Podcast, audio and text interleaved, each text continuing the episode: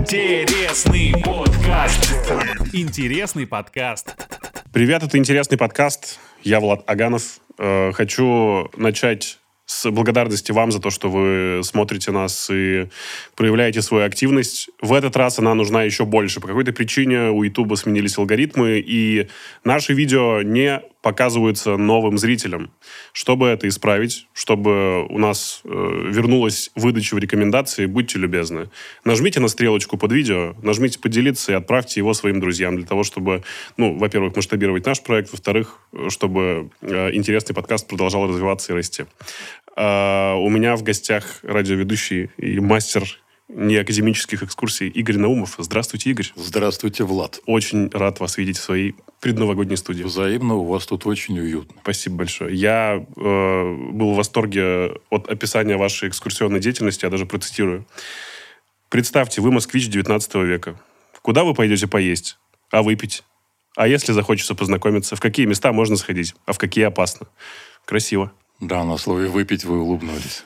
Э, На слове «выпить» я чуть не захлебнулся слюной. Да. Сегодня именно этому хотелось бы посвятить, наверное, большую часть нашего разговора, потому что, э, ну, во-первых, учитывая широкую географию наших зрителей и слушателей, хотелось бы э, чуть посторониться Москвы и все-таки поговорить про культуру питья и появление алкоголя на Руси. Э, есть ли такое понятие вообще культура питья? Культура питья применительно к России. Ну, при- пытались нам, конечно, ее прививать некоторые деятели. Да-да. Как политики, так и культура. Но, кажется, не до конца, скажем мягко, в этом преуспели. Потому что, ну, припомнить, как пили лет тысячу назад, ну, по, понятно, очень разрозненным сведениям, потому что времена-то такие мало описанные. Припомнить, как пили лет 500 назад, а это значит времена условно Ивана Грозного, уже более описанные э, в литературе. Или припомнить, как пили при Петре, и потом при Екатерине, ну и там и так дальше в 20 веке, а потом при советской власти. Но это все, конечно, разные несколько традиций, но все они что-то сводятся К бескультуре питья, да? в общем, да. Если не считать, правда, вот совсем древних времен, когда пили мы, я бы сказал. Я что-то люблю окунаться, знаете, вот туда, себя туда погружать, потому Пожалуйста, что как-то пожалуйста. очень комфортнее сразу становится и понятнее, что вокруг происходит. Вот, как пили мы лет тысячу назад, ну, пожалуй, можно сказать, что какая-то культура вынужденная была уже тогда. Просто потому, что у нас не было 40-градусных напитков. У нас даже и 20-градусных не было. Поэтому вынужденно обходились тем, что было градусов 5, ну, а тем, что градусов 5 сильно напиться, я думаю, довольно затруднительно. Ох, сегодня поговорим. Я думаю, что правильнее всего будет начать как раз вот с истоков истоков, по крайней мере, то, что нарыл я, вы меня периодически будете возвращать к тому, насколько правильно я мыслю, что я нашел вообще, насколько это совпадает с тем, что знаете вы. Э, 988 год. э, Князь Владимир крестил Киевскую Русь.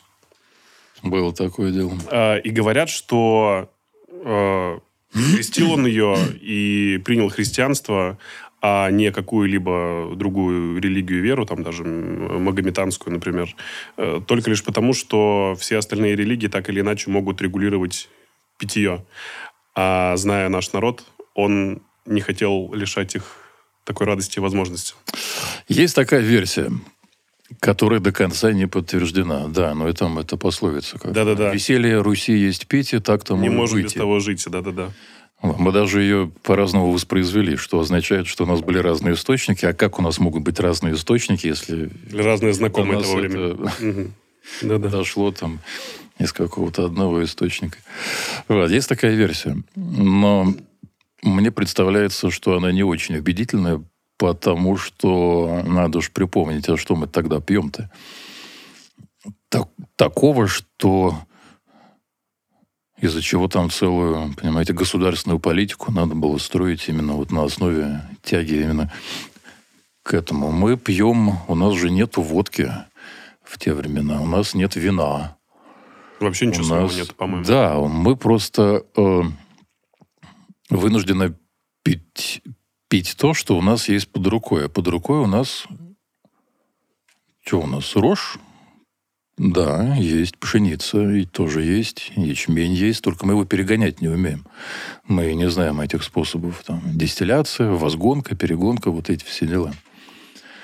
Хотя, вообще-то говоря, этому научились еще там в Древней Персии, там лет тысячу назад. Говорят, оттуда и привезли это сюда. Да, но это было потом сильно.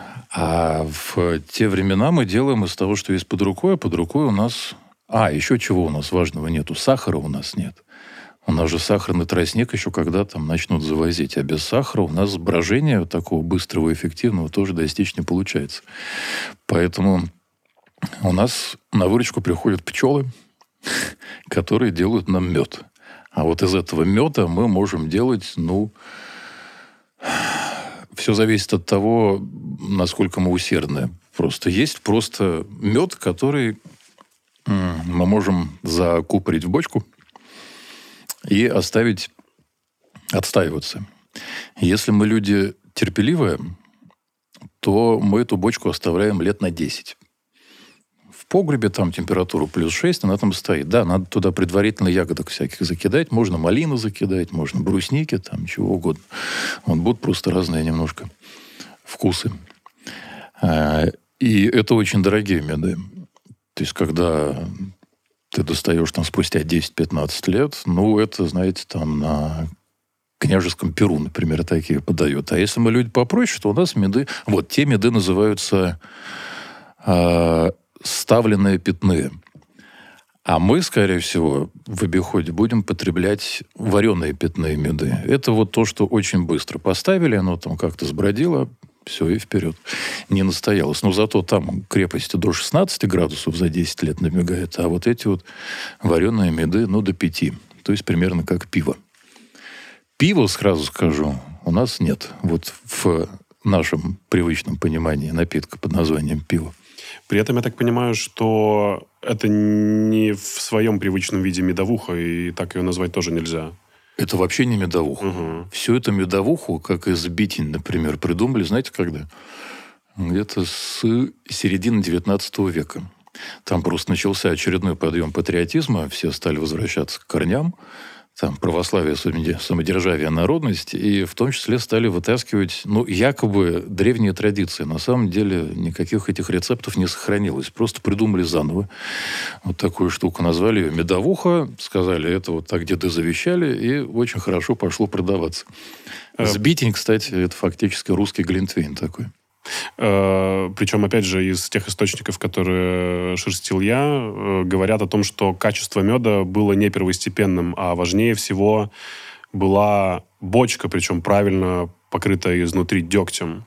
И оттуда берется вот эта наша любимая фраза, э, что ложка дегтя портит бочку меда, потому что именно дегтем промазывали щели, а если одно неловкое движение совершал, и из щели выбивался этот деготь и попадал в внутренний напиток, то все, Извините. Да вы большой знаток. Вообще. Вообще.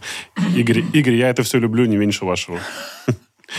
Вот, еще слово пиво, кстати говоря. Мы сейчас, ну, понятно, что пивом называем. Тогда мы пивом называли просто все, что пьется. Вот все, что льется, вот это все пиво. Значит, сбитень – это пиво. Меды – это пиво. Там привезли нам какое-нибудь там фалернское вино. Это тоже все равно пиво. А, другой, даже кисель это пиво, только кисель это скучное пиво, потому что оно без градусов. И это дело не было народным, потому что это же стоило дорого. Это было достаточно сложно в производстве. Не, ну, в принципе, варили-то все. Можно было mm. для себя сварить. Другое дело же, это сколько надо меда набрать, чтобы заполнить хотя бы одну бочку, а потом еще 10 лет ждать. Но у кого были деньги, у тех было прям налаженное производство. В этом году закопали столько-то бочек, в следующем столько-то бочек. Потом прошло 10 лет, уже можно доставать. Э, судя по развитию крепости, следующим была Березовица. Березовица? Березовица или правильно? Да. Да, был такой напиток, и этот березовый сок перебродивший, да. Но гораздо реже, гораздо реже встречается. Была еще такая, как же называлась? Остальное все было завозное, это, по сути дела на... Вино из Византии, Сирии. Вино оттуда, да. Потом из Европы чего-то завозилось. Но это все стоило безумных совершенно денег, потому что это же надо было переправить, там, на кораблях довести. Ну, в общем, логистика дорогая. не было такого, что беспорядочно пили. У каждого напитка, каждый напиток был присвоен какому-то конкретному празднику, да.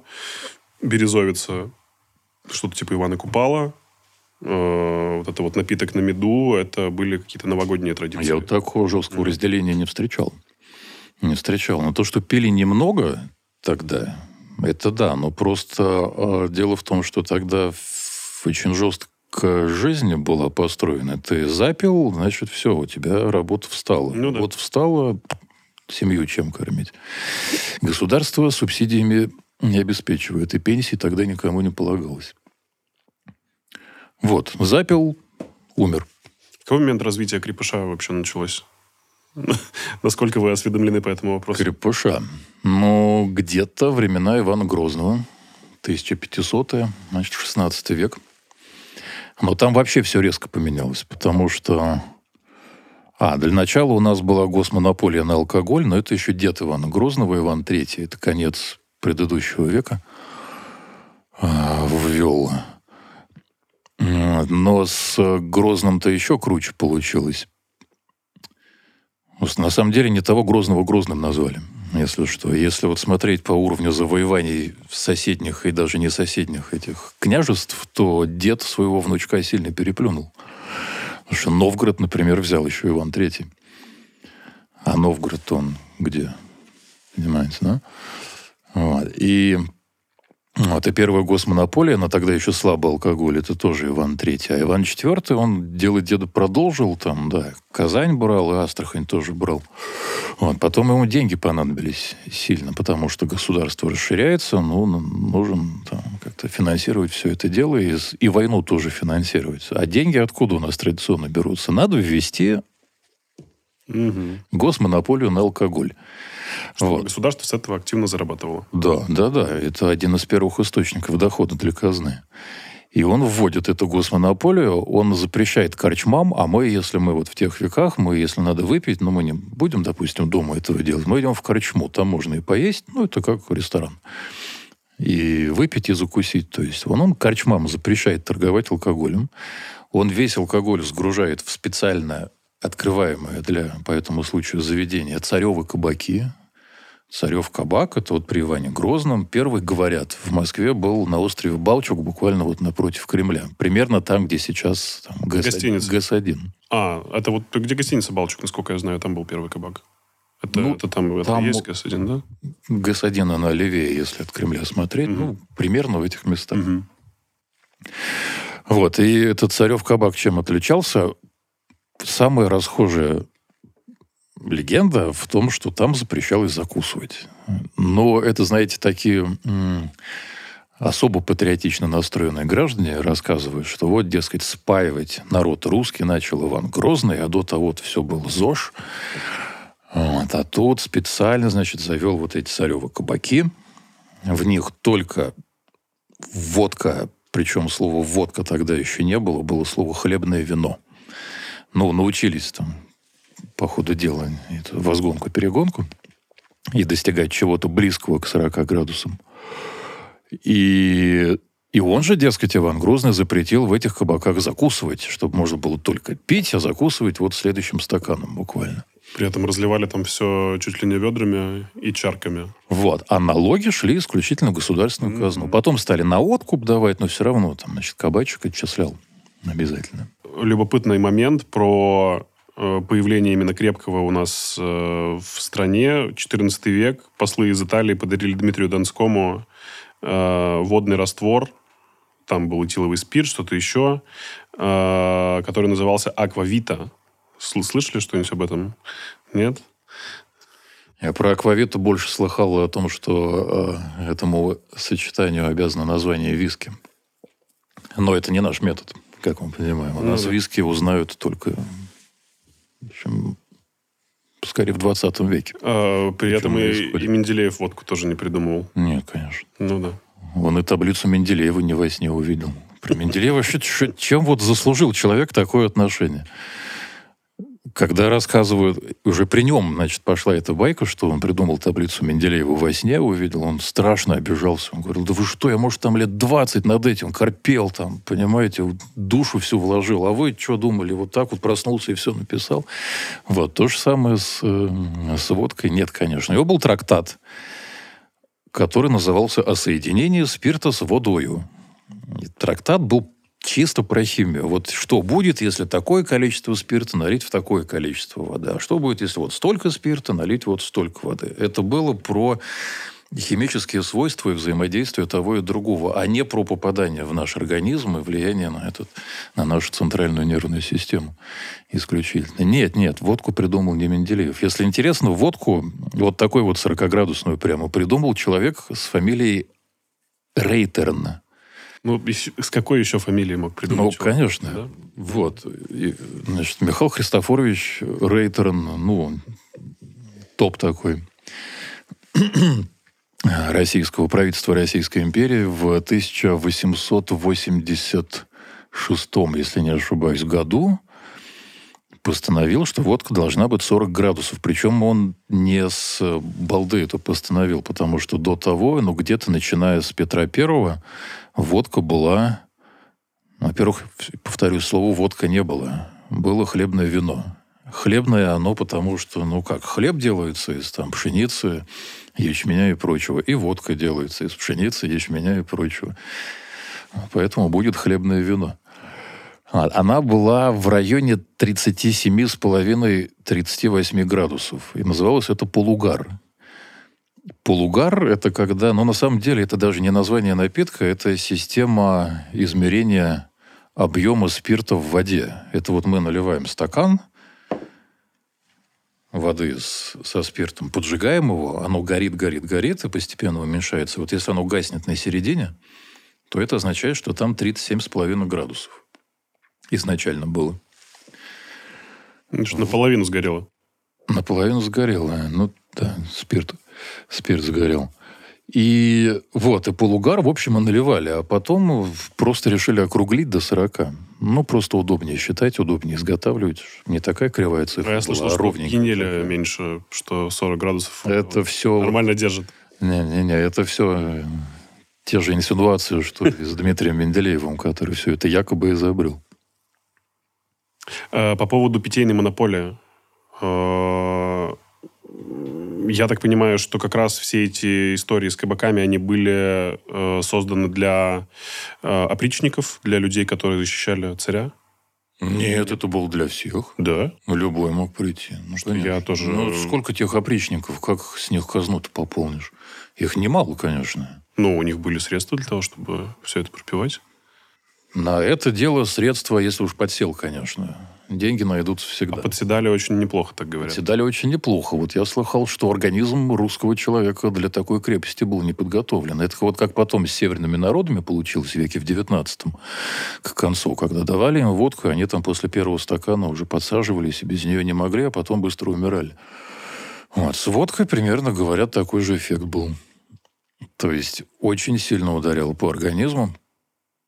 А потом как-то с веками мы в себе выработали этот нужный метаболизм и начали усваивать ее гораздо лучше и с меньшими последствиями. А, в этих же кабаках были люди, которые подслушивали разговоры пьяных людей. Ой, того, всегда. Это потом... Это завсегда. И в корчмах до того это было. Ну, спецслужбы, они на то и спецслужбы. Да, да. Вот. А понятно, что в таких местах языки развязываются гораздо легче, чем там на ярмарке, например. То есть в другом людном публичном месте. Да, это всегда. Я даже подозреваю, что до сих пор. Поэтому вы по таким заведениям стараетесь не ходить, да? Почему? Очень Нет? люблю. А, одним из важных регуляторов э, пьянства на Руси, которое начало цвести, как раз крестьяне, которые пропускали посевную, которые потом не могли никого кормить, э, земля простаивала, все было плохо, кризисы, э, выступила церковь, которая сказала, что, ребята, нам нужен собор э, для этого. Давайте-ка мы организуем и скажем нет водке и пьянству. И, по-моему, именно благодаря этому появился, появилась другая мера исчисления. И наливали только по одному стаканчику в этих питейных домах, которые потом, кстати, так и назвали питейный дом. слыхал другое. По поводу, кстати, стаканчиков, надо определиться с э, мерами. Вот эти вот наши стопки, бокалы и вообще литры, миллилитры, это уже история только с начала 20 века, ей сто лет с небольшим буквально. Вот. А раньше мы говорили по-другому. Если мы приходим вот в питейное заведение, питейный дом, и нам требуется стопка, мы говорим, нам шкалик – Mm. Нас прекрасно понимают. Нам приносят тут, да, вот такое вот что-то. Это чарка, получается. Нет. Нет, это другое. Шкалик – это 60 миллилитров. Хм. Это прям вот стопочка. А вот если нам побольше надо, да, мы просим чарку. Чарка – это примерно современный винный бокал. Где-то 125-130 миллилитров. Если надо побольше, нам надо четушку. Не чекушку, а это она СССР там буковка одна поменялась случайно, а четушку это четверть штофа. Это где-то 250-300. Потом, если четушки мало, ну тогда уж полуштоф. Полуштоф это близко к нашему пол-литра, это 0,6. Штоф это литр 200. Вот если с другом пришли. А дальше уже такие там... Четверть, а на вынос, на вынос потом, ведрами потом четверть ведра, пол ведра ведро. В общем, угу, все угу. это меры ведра фактически. А ведро это 12 литров. Ну и промышленные масштабы это уже бочка. В бочке 40 ведер. А, вот. а вынос нет, там была другая история. С, но если это конец 19 века, начало 20-го, в Москве были такие ренсковые погреба иностранных вин. Мы их сейчас называем алкомаркеты. Это ты, когда заходишь в магазинчик, там алкоголь разных видов ты можешь купить, но не можешь там же употребить. И ты должен выйти сначала, а потом искать себе место. Тебе говорят, мы тебе откроем сначала, как в баре. Да, да. А, водка... Проблема водки была в том, что не было истории у этого напитка и, соответственно, никаких связанных с ней традиций наверное, уже через какое-то время только водка начала Традиции, да, но, во-первых, водка водкой стала только ближе к концу 19 да. века. Угу. И то мы ее по традиции еще продолжали называть, но уже не хлебное вино, казенное вино, потому что там была очередная госмонополия, потом при, там, в Первую мировую вообще запретили употреблять, вообще запретили алкоголь. Все, сухой закон. А, поэтому казенное вино казенное, а казенное оно было двух видов тогда. То есть, если мы совсем такие люди не богатые, ну, рабочие, например, там, за, с завода Михельсона, пришли, это мы, значит, 6 дней в неделю отстояли у станка по 11 часов. У нас единственный законный выходной – это воскресенье. Вот мы в субботу вечером после работы идем в этот ринсковой погреб иностранных вин, берем там самую дешевую водку, мы ее называем «белая головка», там по цвету сургуча – которым она запечатана. Значит, белое казенное вино. Оно стоит 46 копеек. Ну, в общем, надо на 1200 умножить, мы примерно наши деньги получим. Это можно посчитать, кстати. Там? 46, ну, условно, 50 копеек на 1000, а, на 500, 600. Что, 300? 600 рублей. 3, 600? Ну, 1200 вы сказали? На 1200. Копеек, ну, да, 600 рублей. Что это дороже, чем сейчас.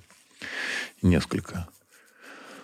Вот, можно подороже взять, есть еще такая красная головка. Ну, красная головка плохая водка, а белая головка очень плохая. Красная головка дороже, белая дешевле, поэтому смысла брать красную нету, никто ее особо и не покупает. Вот, и вот с этой белой головкой мы выходим из алкомаркета, и где нам употреблять? В трактире с ней не зайдешь, потому что со своим нельзя, как всегда. Дома жена, дети, как-то тоже неуютно. Поэтому вот эта традиция пить во двориках, а то и просто у крыльца из горла, это вот как раз оттуда. Что-то у нас как-то нет... Вот, кстати, о культуре питья. Вот это вот самое оно. Когда, ну, там, в Испании или во Франции, там, в Италии, но если у тебя хотя бы там полгрошика каких-то есть, то можешь с ними зайти, пускай в самое бедное заведение, но все-таки там тебе и нальют, и посадят тебя там за столик. Может, там и пойло будет совсем дешевое, но, по крайней мере, можно присесть и культурно посидеть. А что-то вот у нас, и в Москве в том числе, да и во всех других городах до такого не додумались. То есть были, конечно, всегда питейные заведения, но там было несколько дороже, чем вот так вот выпить на крыльце. И многим соотечественникам приходилось именно вот так поступать. Давайте тогда мотанем все-таки к Петру, потому что у него он ввел такой новый формат. Э, Австерия это называлось. Ну, всякое заграничное любил у нас внедрять. Можем еще потом по поводу новогодних традиций поговорить. Как раз с Петра-то у нас что-то более-менее привычное нам сейчас и началось. Раньше обстояло по-другому. Вот, он привез Австерии, это, значит, такое питейное заведение со строгим фейс-контролем для... Пардон. со строгим фейс-контролем для людей обеспеченных, для знати и для иностранцев. То есть голытьбу туда не пускали. Туда заходят изначально люди обеспеченные. Там им бесплатно, заметим, наливают первый стакан и дают кусочек ржаного хлеба закусить. То есть это для разминки такой промо, промо-акция. Вот, а дальше уже за деньги. Чтобы тратилось больше, все понятно. Вот, разгончик взять, да. И говорят, Петр, когда в Москве бывал, уже из Петербурга приезжая, регулярно навещал. Первая Австерия открыл, знаете, где? Вот там сейчас стоит исторический музей. Угу.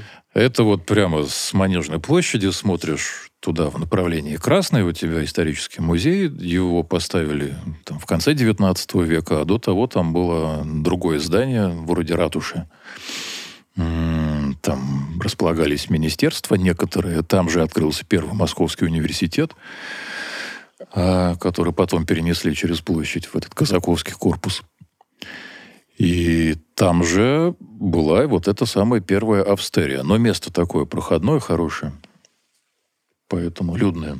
Что такое название интересное Австерия? Это... Австерия это что-то... Нет, я сейчас не припомню, откуда оно пришло. Но понятно, что не русское название. А, про традиции. Про то, как все-таки это начало быть связано с э, чем-то новогодним. Mm. Про традиции. Но мы сейчас традиционно у нас какие атрибуты? Елка, значит, да, бой курантов. Игристая. Шампусик.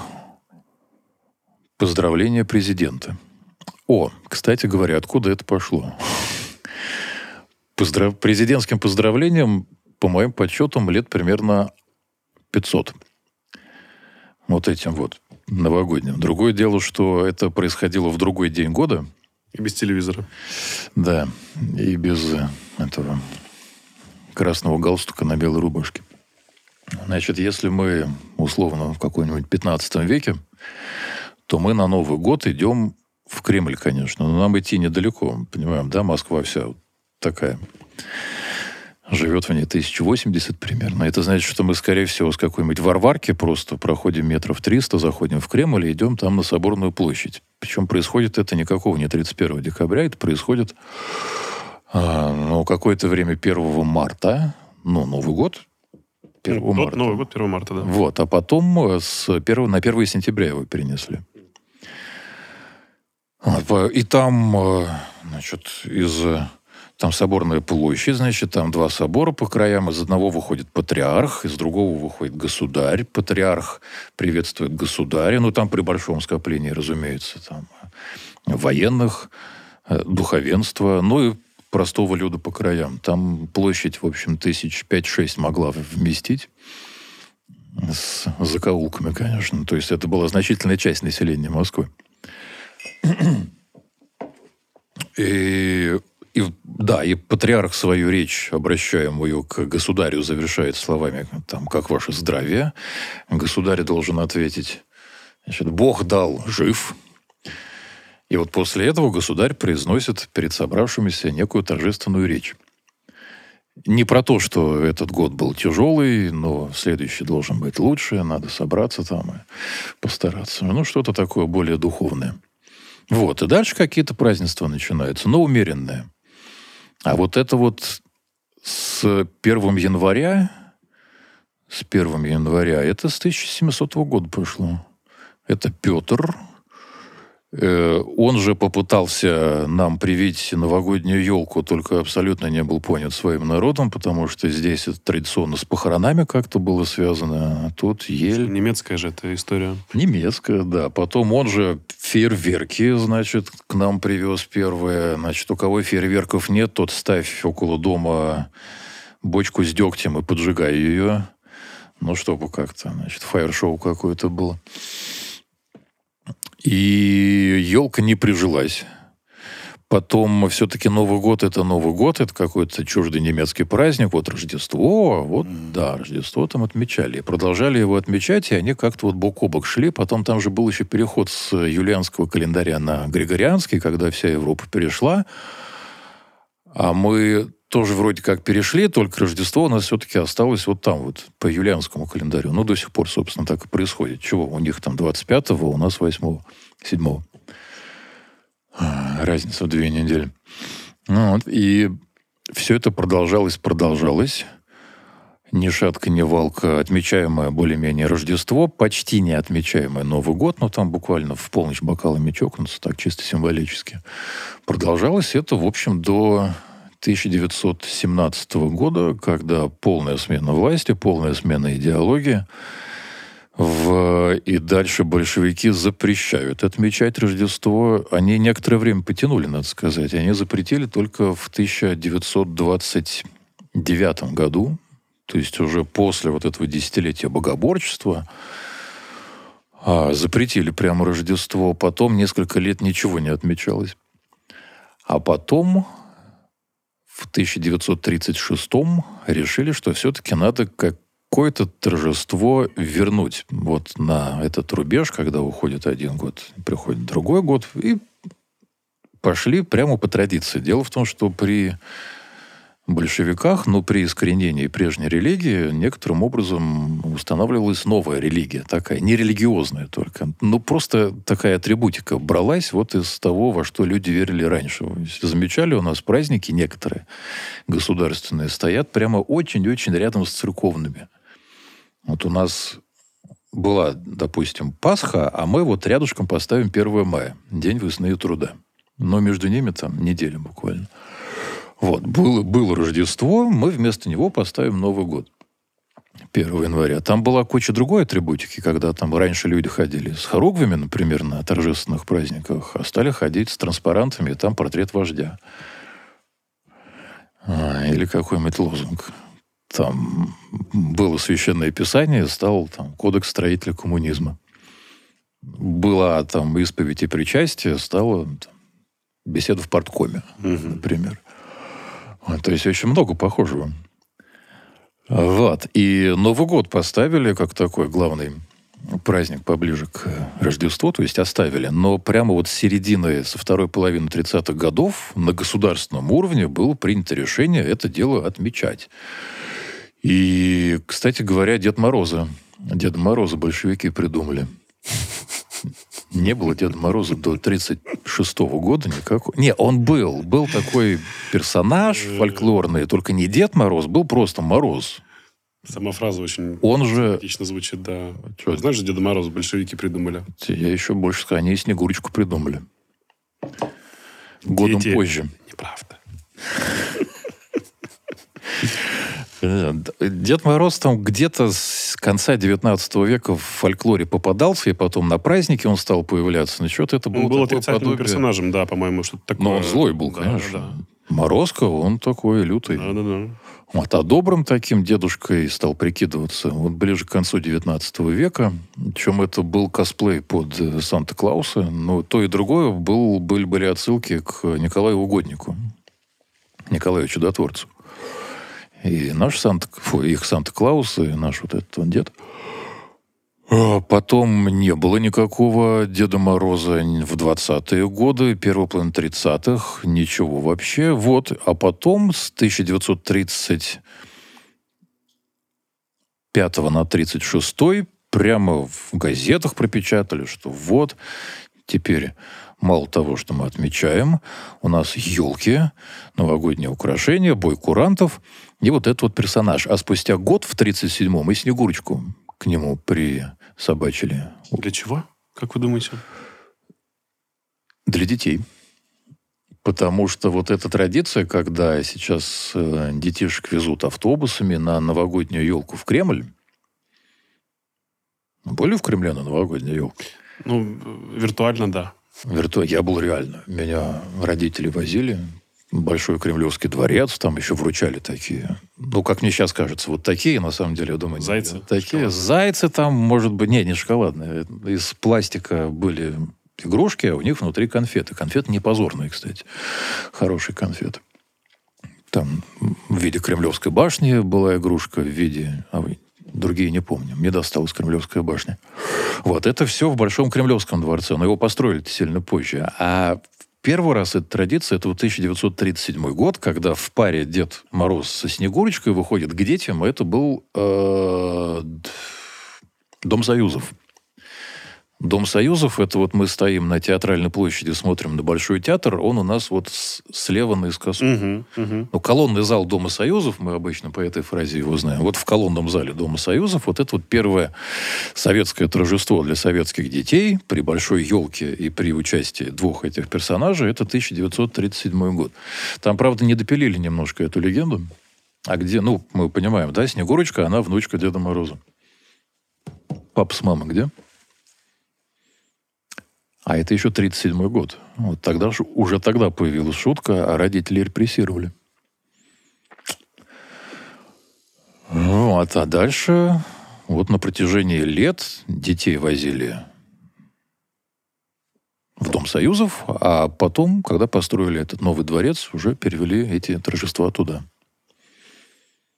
Вы помните свои первые ощущения от э, встречи с этими персонажами вживую? Вживую, ну, конечно, я жил в Люберцах.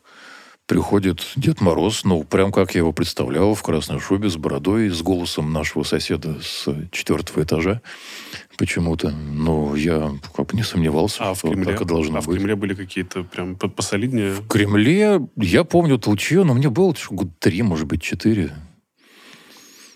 Помню, было много детей. Помню, что-то было на сцене. Помню вот эту вот набитую конфетами Кремлевскую башню. Мне больше для счастья было ничего не надо. Ну, то есть любопытно, что традиция это тоже все равно элемент э, систематизации, правильно, так или иначе? Традиции, которые придумались там с Дедом Морозом, Снегурочкой, традиция собираться за столом, готовить определенные продукты, пить определенные напитки. Это же тоже про важность не только сохранения каких-то семейных скреп, но и про то, чтобы можно было управлять эмоциями людей. Управлять эмоциями, думаете, это был элемент прям такой государственной идеологии? Но если... У меня ощущение, что все-таки вот конкретно это было, чтобы наоборот слегка пар выпустить, чтобы у людей появилась там возможность провести время с семьей, там, да, культурно выпить, закусить, отдохнуть, побыть наедине с собой, ну, просто слегка перегрузиться. Другое дело, что там еще немножко не допилили. Там же не было вот это новогодних каникул никаких. Там первое время, вот в 30-е годы, да, решили, что вот Новый год, праздник, дети, елка и т.д., а на следующий день извольно работаете. Ну, то есть, если это какой-то рабочий день следующий, там, условно, среда, четверг или пятница, ты идешь на работу к тем же, тем же самым 8 утра. То, что там 1 января потом объявили выходным, это только 47-й год, это уже после войны. Потом а, еще позже, уже там при Леониде Ильиче, второй выходной приделали 2 января. А вот эти вот длиннющие каникулы, которые мы сейчас не знаем, как пережить иногда, хотя я не жалуюсь, Мне тоже нравится. абсолютно. Это же прям совсем такие новые времена, это 93-й, по-моему, год. Мгм. То есть уже союза-то нет. И вот ввели сначала там пять дней каникул, потом решили прям до Рождества, до восьмого включительно дотянуть. Ну, а дальше уже как получится, если ну, то, что мы сейчас видим. Не досказал про это новогоднее поздравление, про, про генсеков и про всю вот эту вот традицию, значит, за несколько минут до Нового года телевизор включать. А, вы можете тоже- это сделать? да? Пожалуйста. Пожалуйста, вот, государь, когда там веке в 15 с Соборной площади всех поздравил, вот, я считаю, это было начало этой традиции. А вот то, что мы сейчас имеем, когда каждое 31 декабря после фильма эм, Ирония судьбы или с легким Или с паром? легким паром, да. Заводится новогоднее обращение президента. В общем, традиция первый раз, если я не путаю, а я не путаю, это тоже середина 30-х годов. Это товарищ Калинин, ну, который глава правительства, то есть фактически президент. President of the USSR. Новый Арбат, в честь которого был назван раньше улица Калинина. Чего Ну только да. не было названо в честь Михаила Ивановича Калинина. Два города Калининград на карте Советского Союза. Два города под названием Калининград. Один, который бывший Кёнигсберг, а другой, который сейчас Королев. Город Калинин, непосредственно, который теперь Тверь. Проспект Калинина. Да, Арбат. Станция метро Калининская в начале этого проспекта. Ну, это да. Очень медийным был человек. Вот, он, Михаил Иванович Калинин, произнес новогоднее поздравление, обращенное, правда, к полярникам. Тогда была модная тема, середина 30-х, там, освоение полюсов в том числе. Вот. Потом, на следующий год, он же уже обратился ко всем советским гражданам с первым поздравлением. Он вообще номинальный глава государства был. Просто Сталин, ну, понятно, что был куда влиятельнее, но формально правительством руководил Калинин до середины 40-х годов. А потом, потом вот конкретно телевизионные поздравления глав государства Леонид Ильич в 1971 по бумажке, но он тогда еще более-менее здоровый был, поэтому худо-бедно зачел. А потом у него начались проблемы со здоровьем и с дикцией, потом выяснилось, что он не может смотреть в камеру и говорить какой-то более-менее текст от себя, ему надо, чтобы там глазами. Короче говоря, с 76 года это поздравление я читал. Игорь Кириллов, легенда советского телевидения. А вот чтобы глава государства и каждый Новый год, это Михаил Сергеевич. Прям с 85 года до 90-го года включительно Михаил Сергеевич по 31 декабря обращался. Дальше, понимаем, там началась неразбериха, распался Советский Союз в конце 91 -го года. И была легендарная история, когда, значит, новый 92 год, включаем телевизор, а там какая-то веселая компания. И уже не граждан СССР, а просто дорогих россиян с Новым годом поздравляет сатирик Михаил Задорнов который затягивает еще речь, что-то там прям у него пошло и пошло, и уже Новый год, значит, куранты пробили, он все говорит, говорит, но фактически, в общем, на минуту позже Новый год наступил. Тогда. Потом еще несколько лет все зависело от канала, который ты включал. То есть на одном канале тебя мог поздравлять Сергей Мавроди, который МММ. На другом канале в то же самое время Алла Пугачева, например. Ну, просто на первом канале кто-то один, на втором канале другой, там еще НТВ, то еще НТВ старое.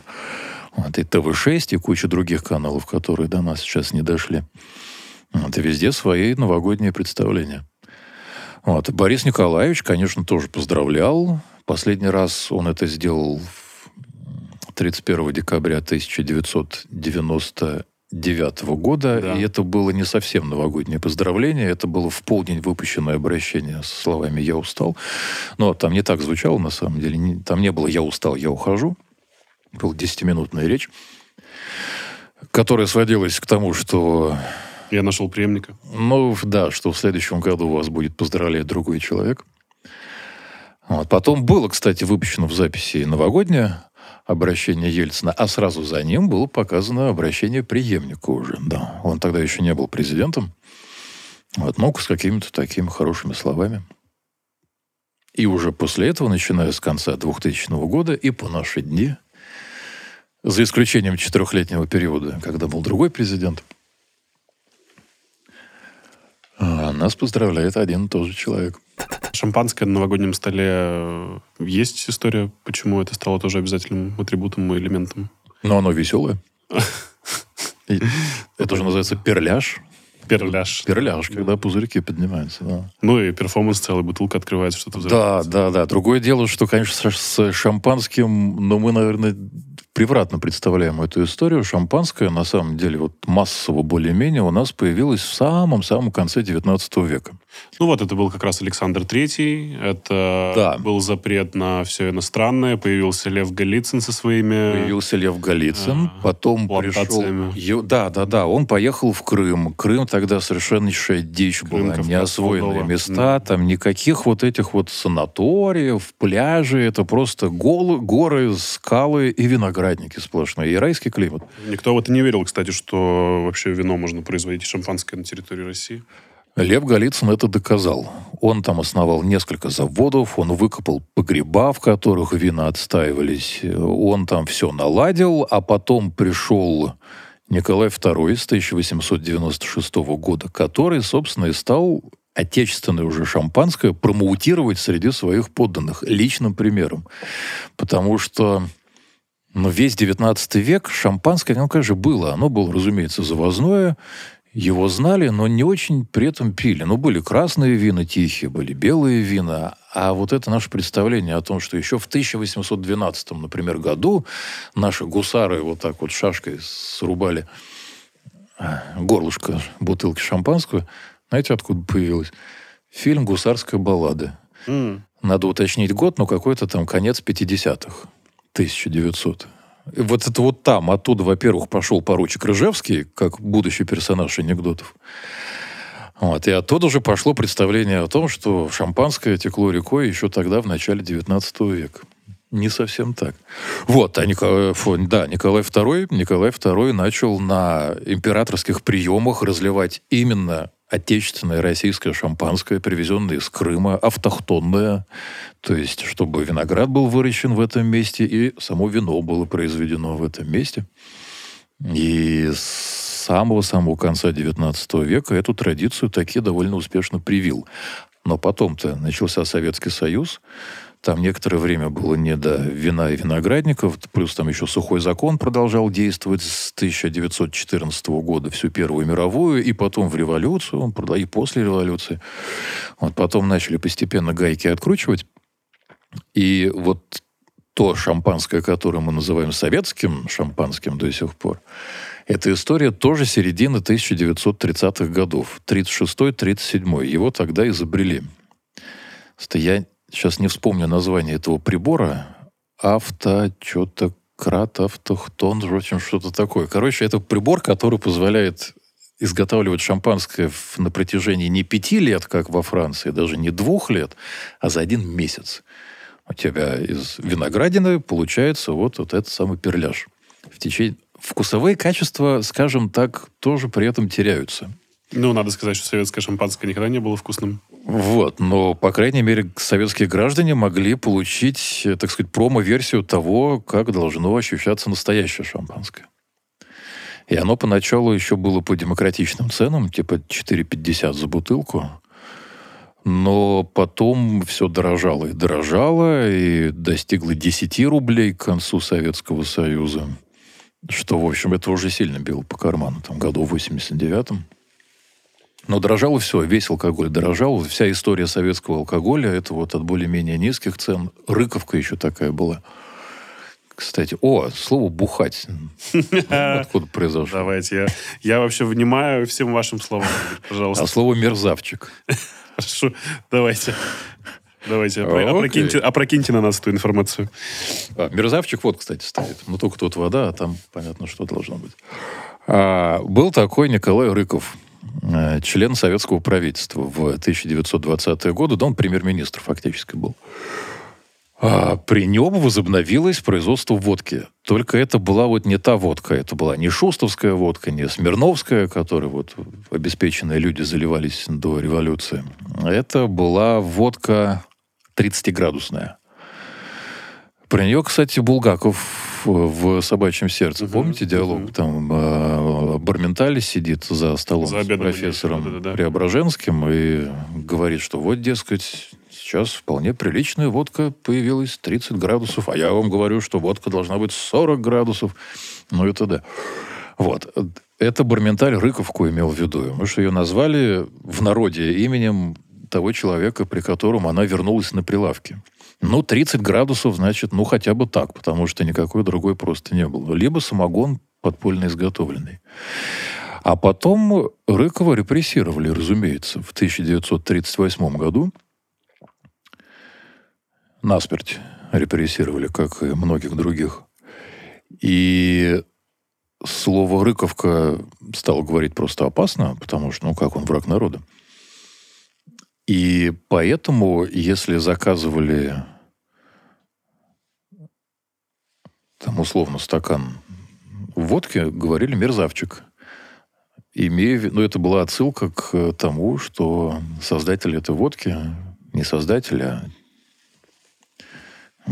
основоположник, угу. да, оказался вреден тогдашней власти. Это слово мерзавчик. А слово бухать в те же примерно времена... А, знаете легенду про то, что якобы граненый стакан Вера Мухина придумала? Да, ну это активно распространяется информация. Ну, это, конечно, не так. Да? Абсолютно.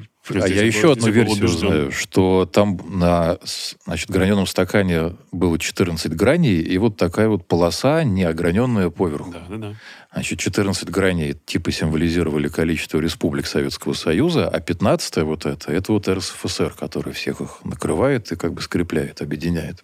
Это очень красиво, но тоже неправда, потому что советские стаканы выпускались с 12 гранями, с 16, с 18, и даже был вариант с 22. Если бы я был конспиролог, я бы, конечно, сказал, что, возможно, это был намек на дальнейшее расширение Советского Союза, присоединение все новых республик. Были и такие же планы. Но нет, это исключительно для э, массового выпуска, чтобы стаканы бились поменьше. Потому что когда он граненый, он более прочный. А если у него еще не ограненная вот эта полоса сверху, каемочка, то он еще прочнее. Она на самом деле скрепляет. Это все для советских столовых, в которых э, работниц было мало. Значит, я одна, вас много. И мытьем большого количества стаканов занималась, допустим, одна Марья Петровна. Ей надо было очень быстро все это перемыть. Понятно, что это все бьется друг от друга, иногда роняется. Вот чтобы оно поменьше билось, были вот эти вот грани организованы. А выпускались эти стаканы поначалу на таком... А, сейчас помню, как назывался. Какой-нибудь стекольный завод. Стекольный, да. А, стекольный завод имени товарища Бухарина. Зиновьев, Каменев, Бухарин – это вот как раз вот та прослойка, которую потом в 37-38 всех пустили под нож.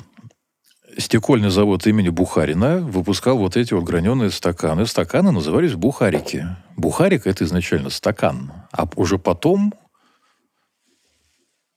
вот это название перешло на людей, эти стаканы часто опрокидывающих.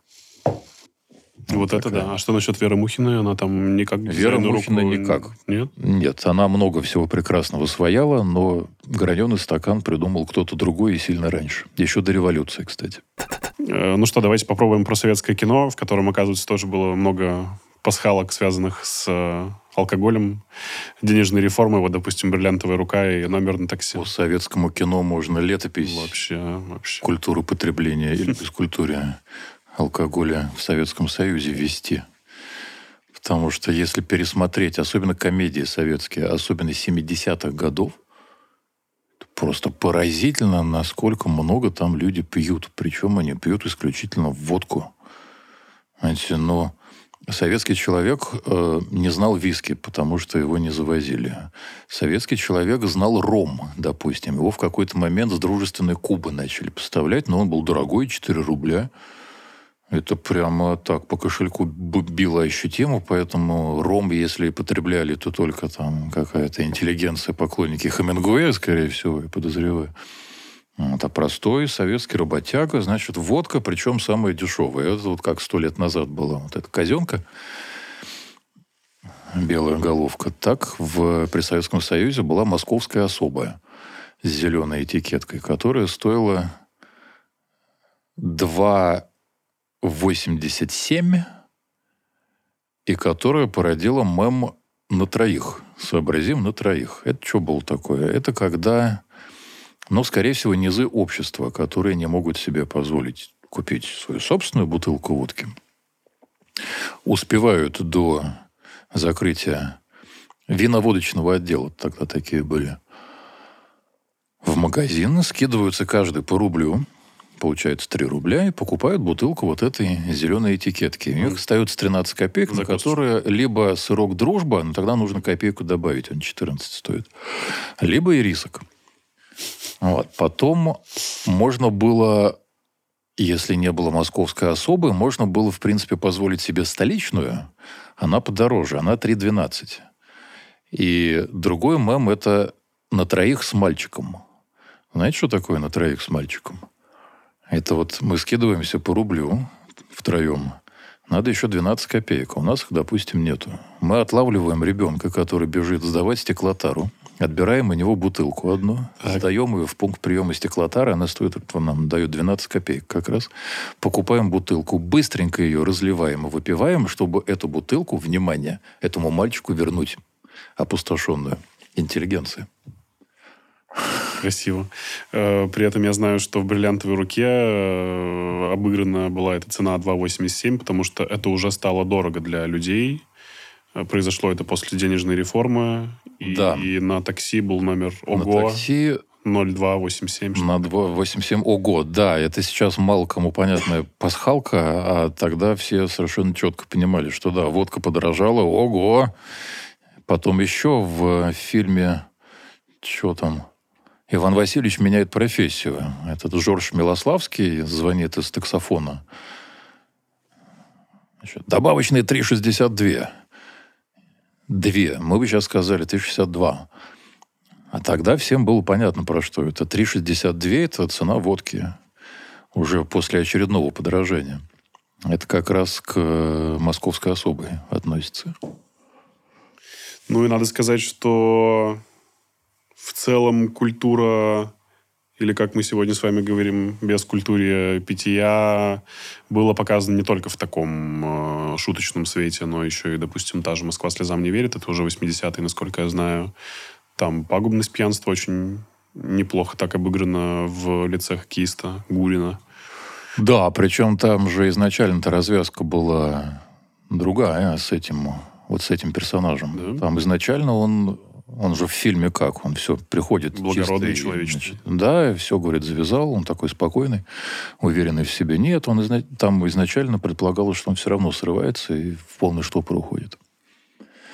Да, это трагичная история. Причем это абсолютно отражало то, что в Советском Союзе происходило. Потому что, ну, была знаменитая история с э, э, сухим законом и антиалкогольной кампании, которую устроил Горбачев, за что Горбачеву возненавидел весь Советский Союз. Ему вот этого простить не могли. Причем он же очень лайтово поступил. Он чего сделал? Он ограничил торговлю алкоголем, не, не закрыл ее, не запретил, как там при там, Николае II. Нет, просто стали раньше закрываться в 7 вечера алкомаркеты советские. Значит, что-то в 7 утра поет петух, в 8 Пугачева, магазин закрыт до двух, ключ у Горбачева. Вот. Еще там, да, с двух часов, значит, до семи можно было. С утра нельзя было купить. А, вот. И... Ну, то есть, как-то стали мягко склонять народ к тому, чтобы не так просто было купить водку и очередную бутылку приговорить. Почему? Потому что начиная с 70-х годов, Советский Союз очень резво спивался. Это прям была реальная проблема. И к началу 80-х, там была очередная встреча в Верхах, было решено, что что-то надо с этим делать, потому что это была просто катастрофа. Там в царской России условно потребление спирта около 5 литров на душу населения. В 70-е годы 10 литров. В это, год. В год, да. 10 литров чистого спирта, и это без учета самогона варенья, это без учета там стариков-младенцев, понятное дело. В общем, катастрофа. И что вы думаете, за время действия этой алко- антиалкогольной кампании, она буквально там года два, наверное, продлилась, смертность упала, причем как-то радикально упала тысяч так на 200 человек в год. Рождаемость прям дернула вверх, там что-то на 300 тысяч родилось больше при том, что предшествующие годы рождаемость падала, прям вот так вот она падала, падала долго, а смертность, наоборот, росла. Два года антиалкогольной кампании, все поменялось. Пошла вверх рождаемость, стала уменьшаться смертность. Но потому что алкоголизм, это же не только там печень отравленная, это еще и там пожары из-за по пьяни оставленные сигареты в постели. Это убийство там по пьяной лавочке на улицах. Это там нездоровые рождающиеся дети. Ну и так далее, и так далее. Я даже подозреваю, что те, кто родился в самом конце 80-х, они, вы почему такие здоровые сейчас и румяные? Возможно, благодаря Михаилу Сергеевичу и вот этим принятым мерам. Эм, что-то нам еще есть, что рассказать про 70-е, 80-е, 90-е, про то, что было? Ну как, 90-е годы... Как раз-таки а. появился виски в России. Ну, много чего появилось в России. Появился спирт рояль, например. Не, не помните такого? Слышал, да. Я видел своими глазами. Даже один раз папа мой купил. Надо было проставиться перед гостями. По-моему, на Новый год, кстати говоря, как раз. Это была опасная штука. Это такая русская рулетка. Но есть поначалу, ну, это такие литровые бутыли, там 96% спирт. Что-то там на этикетке написано «Холланд», только там слово «for», а не «in». Типа «distilled for Holland». Но «для» не значит, что именно в этой стране все произведено. Вот. Поначалу все было нормально. Это было очень выгодно. Тогда денег было, ну, прям совсем мало у людей. Начало 90-х годов, 1992 вот он появился. А это было дико выгодно. Это было в пять раз выгоднее водки. Потому что, значит, литр ты разводишь, ну, условно, пополам, получаешь два пол-литра, а стоят они при этом дешевле, чем пол-литра водки. Да, вот как такая примерно была экономика. Пятикратная выгода в цене. Но потом, потом прошло время, его начали подделывать. И вот это был полный трэш, потому что сначала еще как-то люди отличали.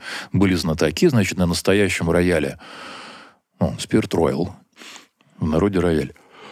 А, должна быть там золотая полоска на крышечке, потом, значит, должна быть синяя полоска на этикетке, потом, значит, настоящая бутылка прозрачная, поддельная зеленая, но потом уже все перестало помогать. Но это вот где-то года два с половиной, наверное, он был в продаже. Потом просто запретили его на всякий случай, потому что народ травился со страшной силой. Но вот мем такой, он до сих пор, кто тогда жил, там более-менее ходил, помнит эти киоски, в которых я даже прямо на улице продавался. Ты идешь там из метро, выходишь, все, там у тебя полная палитра. Ну, все шутки эти, там, не сивуха, не ослепнем, да, вот это вот в этом духе. Оттуда же, да.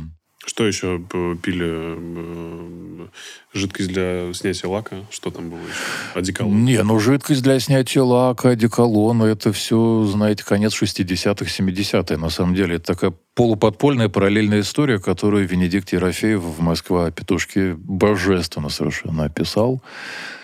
Коктейль слеза комсомолки, коктейль, что там, ханаанский бальзам – это вот там шампунь Садко, значит, жидкость э, от перхоти, жидкость для снятия чего там, тормозная жидкость слегка. Ну, я точно рецепт не помню, не надо этого повторять на всякий случай. Но главное, конечно, помешивать все это нужно веточкой жимолости.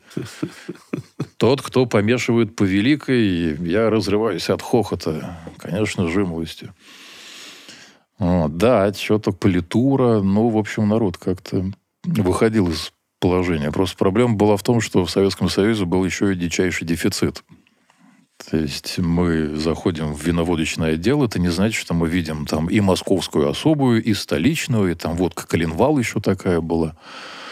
Ну, у нее название было написано вот как бы таким шрифтом, когда две буквы выше, а три буквы ниже. Вот такой перегиб, поэтому назывался Калинвал.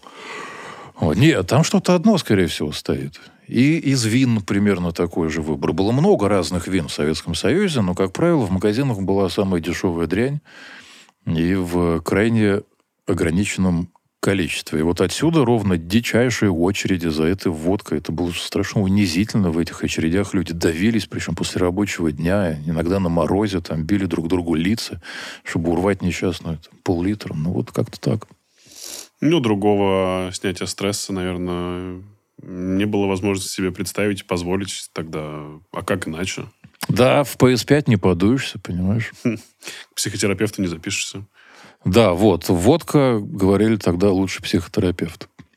Причем вот эта культура на троих, она же, кстати, слегка психотерапевтическая. Ты же стоишь не в одиночестве, ты изливаешь душу, причем не одному человеку. Там целый такой треугольник, диалог завязывается. Разные мнения. Да, да.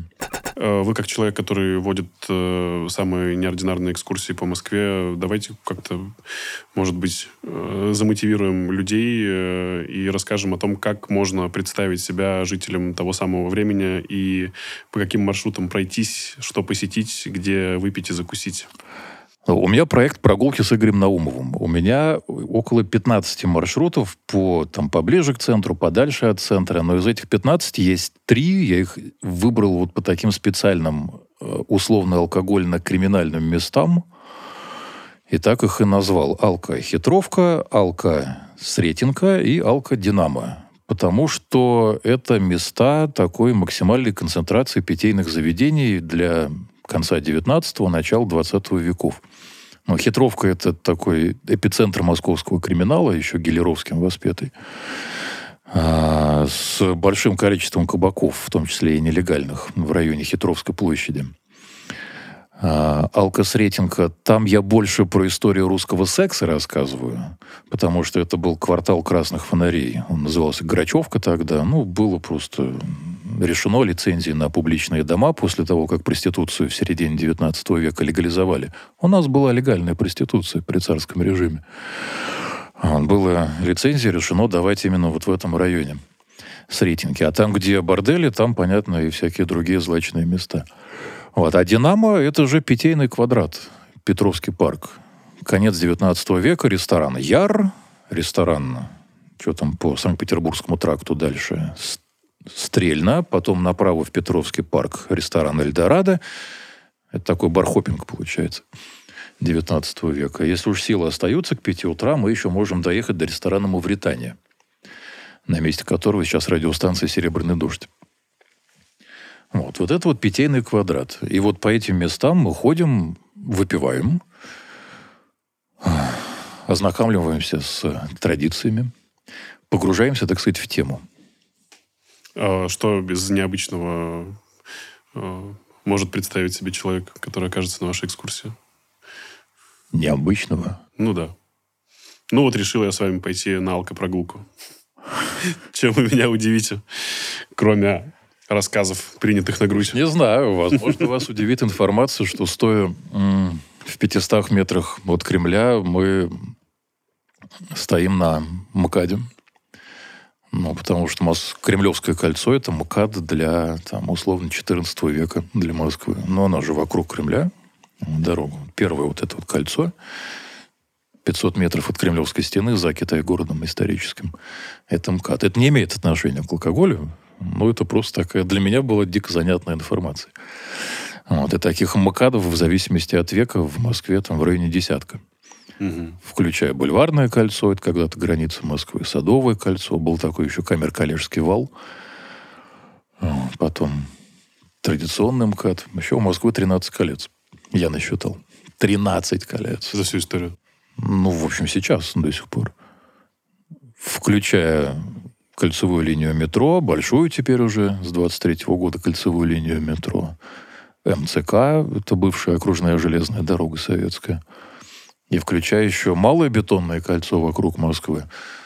А, это вот рядом с ним несколько лет назад открыли ЦКАД и большое бетонное кольцо тоже вокруг Москвы. Но они же все вокруг Москвы, это все равно кольца Москвы. Так, ну я так понимаю, что мы можем что-нибудь разыграть, например, прогулку с вами или участие в... Билет на прогулке. два лица. Я О. думаю, прям по классике пойдем. Круто. Телеграм-канал Прогулки с Игорем Наумовым. Э, Мы придумали условия конкурса. Э, Расскажите про э, свою какую-нибудь самую клевую, необычную, интересную традицию употребления алкогольных напитков с друзьями, в компании, с коллегами, с родственниками. В общем, э, что для вас алкоголь в культурном порядке и правиле? Вот за самую любопытную, интересную историю мы подарим посещение Два билета, да, на прогулку с Игорем Наумовым. Э, Игорь за кадром нам рассказывал о том, что кроме прогулки там есть что-то еще. Что? Вы узнаете сами, когда окажетесь на этой самой прогулке. Э, было классно, Игорь, спасибо вам огромное. Спасибо, Влад. И мне понравилось. По-моему, мы были очень информативны сегодня. Как раз для прослушивания перед Новым годом самое то. Спасибо.